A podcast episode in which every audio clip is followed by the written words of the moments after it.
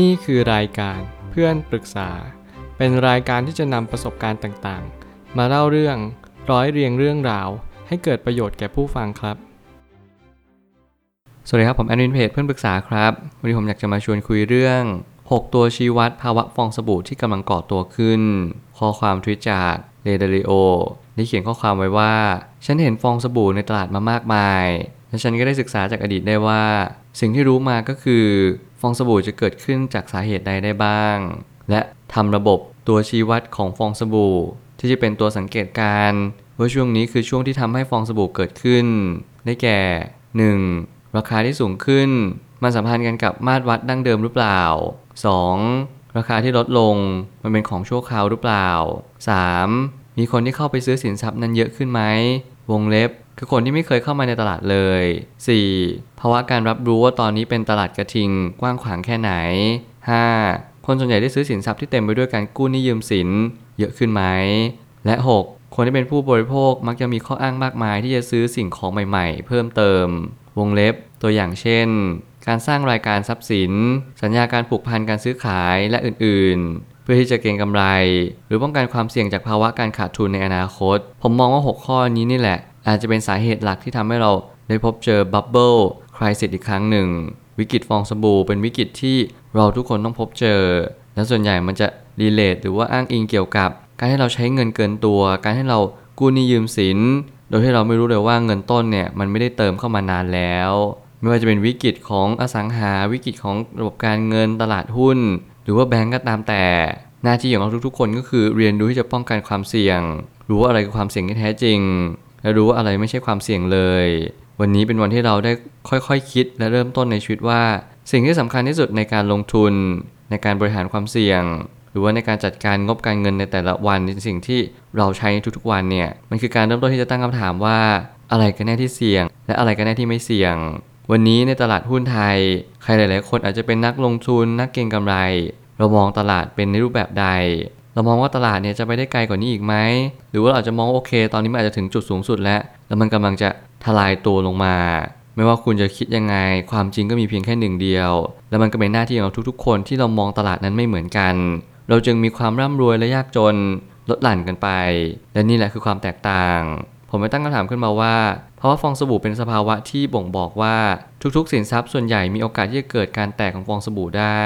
นั่นหมายถึงวิกฤตฟองสบู่ ตัวชี้วัดเหล่านี้ผมเชื่อว่ามันเป็นข้อสังเกตที่ดีเยี่ยมเลยดีกว่า ที่มันทำให้เราจะสามารถคาดคะเนกะเกณฑ์ รวมถึงมองเห็นสิ่งที่มันเกิดขึ้นในอนาคตอันใกล้เนี่ยได้อย่างชัดเจน สิ่งหนึ่งที่ผมสังเกตและพยายามศึกษาอดีตที่ผ่านมาเนี่ยว่าวิกฤตฟองสบู่ วิกฤตการเงินมันเกิดขึ้นมาได้อย่างไร แล้วมันก็มีสิ่งที่สำคัญที่สุดเพียงอย่างเดียวก็คือ ทุกคนรับรู้ว่านี่คือสภาวะตลาดกระทิง อย่างมากมายหรือว่ากว้างขวางอย่างยิ่ง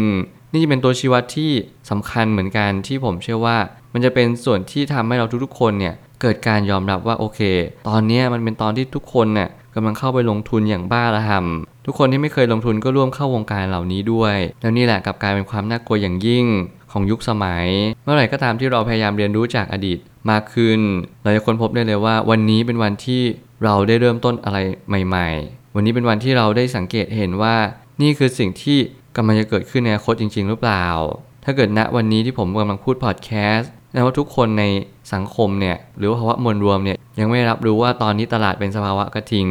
แต่นั่นแหละคือเหตุผลที่สำคัญยิ่งที่เราจะเรียนรู้ในชีวิตว่า สิ่งที่เรากำลังเรียนรู้ตอนนี้เป็นตลาดที่น่ากลัว นี่หรือเปล่าคือจังหวะที่เข้าลงทุน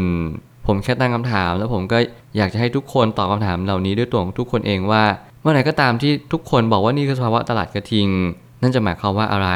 นั่นจะหมายถึงว่าการที่เรารับรู้แบบเดียวกัน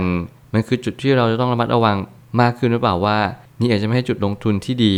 แต่เป็นจุดที่เราควรจะมีหุ้นในพอร์ตแล้ว หรือว่าเราควรจะมีสินทรัพย์ในพอร์ตเหล่านั้น นั่นคือแง่คิดที่ผมอยากจะฝากทุกคน สิ่งที่สำคัญที่สุดในฟองสบู่ นั่นก็คือสินทรัพย์จะถูกขยายด้วยการกู้มากกว่าใช้เงินจริง ๆ วางลงไป การโตด้วยหนี้ก็มักจะจบลงด้วยการพังคลืนของระบบการเงิน เมื่อหนี้โตกว่าสินทรัพย์ นั่นหมายความว่าเราพยายามใช้ leverage มากกว่าสิ่งที่มันเป็นเงินต้น การใช้ leverage เนี่ยมันเป็นสิ่งที่เป็นข้อจำกัดอยู่เหมือนกัน ถ้าเกิดสมมติเราใช้เงินกู้ เราใช้การกู้นี้ยืมสิน เราใช้สินเชื่อรวมถึงสิ่งที่มันไม่ได้มีสิ่งที่มันสามารถทดแทนกันได้เนี่ยมากจนเกินพอดี อาจจะเป็นเหตุผลหนึ่งว่ามันอาจจะเกิดภาวะฟองสบู่เกิดขึ้นในอนาคตอันใกล้ แล้วผมเชื่อว่าการทำลายตลาดอนาคตเนี่ยมันอาจจะทำไม่ได้จริง แต่ผมกลับพยายามทดลองและทดสอบเพื่อให้ผมได้เข้าใจและตระหนักว่า บางสิ่งบางอย่างที่เขาบอกทำไม่ได้ เราลองดูดีไหมมันเหมือนตลาดหุ้นเนี่ยที่เขาบอกว่ามันเสี่ยงเราลองลงทุนดีหรือเปล่า ผมพยายามจะข้ามขีดจำกัดต่างๆ นานา ลองทำนายตลาดหุ้น ลองคิดวิเคราะห์ แล้วก็หาคำตอบให้อย่างชัดเจนว่า นี่คือสิ่งที่เราต้องการจริง ๆ หรือเปล่า เราต้องการที่จะประสบความสำเร็จจากการลงทุนในหุ้นจริงๆไหมเราพยายามที่จะสู้ไม่ถอยหรือเปล่า แล้วเมื่อไหร่ก็ตามให้เรามีความมุ่งมั่นขนาดนี้ เราจะรู้เลยว่าสิ่งที่เรากำลังลงทุนไป มันอยู่ในไซเคิลไหนแล้วเราควรจะถอนทุน ถือเงิน หรือลงทุนในณวันนี้ อย่าลืมที่จะสังเกตเด็ดขาดว่านี่กำลังโต หรือสินทรัพย์กำลังโตขึ้น คนหน้าใหม่ ๆ นั้น เป็นตัวชี้วัดที่ดีเยี่ยมอีกแง่มุมหนึ่ง นั่นหมายความว่าคนที่เป็นมือใหม่ เข้ามามาก เขาจะไม่รับรู้ถึงความเสี่ยงที่จะเกิดขึ้นเลย เพราะเขามองแค่ว่ามันได้เงินอย่างเดียว ในอดีตที่ผ่านมาที่มันไม่ไกลมากก็คือตลาดคริปโต ทุกคนรู้จักดีไม่ว่าจะเป็น Bitcoin Ethereum Dogecoin หรือว่าเหรียญอื่นๆ อีกมากมายก่ายกอง ทุกๆ วันนี้ผมไม่เคยเห็นสื่อโซเชียลใดที่ประโคมข่าวอีกเลย นั่นก็เพราะว่าเทรนด์ขาขึ้น มันค่อนข้างเปลี่ยนเทรนด์เป็นขาลงเต็มตัว นั่นคือสิ่งที่ผมพยายามเรียนรู้และตระหนักว่า วันหนึ่งที่ผมเห็นทุกคนกำไร 100%ถึง 1,000%เนี่ยเขาได้อย่างนั้นจริง ๆ หรือเปล่า วันหนึ่งที่เขาได้ แล้วหนึ่งที่เขาเสีย เราจะดูมูลค่าของสินทรัพย์สุทธิเนี่ยก็ต่อเมื่อไซเคิลนั้นจบลงไปแล้ว คนที่ยืนหยัดต่อสู้อยู่ได้ ท่ามกลางมรสุม สังเวียนต่างๆ มากมายเนี่ยคือคนที่รู้จักตัวเอง รู้ว่าสินทรัพย์ใดควรจะถือไว้ หรือว่าควรจะขายออกมา นั่นคือหน้าที่เราที่เราจะต้องตระหนักจริง ๆทำไมอย่างนั้นทุกๆตลาดก็จะมีความเสี่ยงเท่า ๆกัน เราจะรู้ได้อย่างไรว่านี่คือสิ่งที่มันดีจริง ๆ ทุกคนกำลังบอกว่า ระบบบล็อกเชนเนี่ยมันสามารถที่จะจัดแจงทุกสิ่งทุกอย่างได้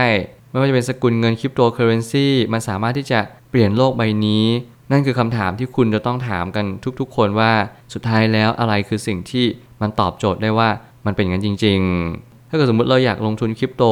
จริงๆ เนี่ยเรารอได้สัก 5 ปี 10 ปีได้หรือเปล่า ลองศึกษาลองเห็น cycle มัน ลองรู้ว่าเฮ้ยอ๋ออย่างนี้นี่เอง สิ่งที่มันกำลังเปลี่ยนแปลงไป สิ่งที่มันกำลังจะเกิดขึ้น มันกำลัง คืบคลานเข้ามาหาเรา เราก็จึงเปลี่ยนแปลงตัวเองปรับตัว สิ่งเหล่านี้เป็นสิ่งที่ควรทำแต่เราต้องดูไซเคิลที่มันกว้างหรือว่าไกลพอสมควร เพื่อให้เราได้เห็นภาพชัด และก็มีสติที่จะจดจ่อมันมากขึ้น สุดท้ายนี้ ความเสี่ยง คือสิ่งเดียวที่เราจะต้องประเมินกันอยู่อย่างเสมอ หากเราไม่สามารถบริหารความเสี่ยงของการเงินเราได้ แน่นอนว่าฟองสบู่จะกลายเป็นเพียงความเชื่อมากกว่าความจริง เมื่อทุกสิ่งทุกอย่างเปลี่ยนแปลงไป เมื่อทุกสิ่งทุกอย่างที่เรากระทำในวันนี้ มันมีผลต่ออนาคตอย่างหลีกเลี่ยงไม่ได้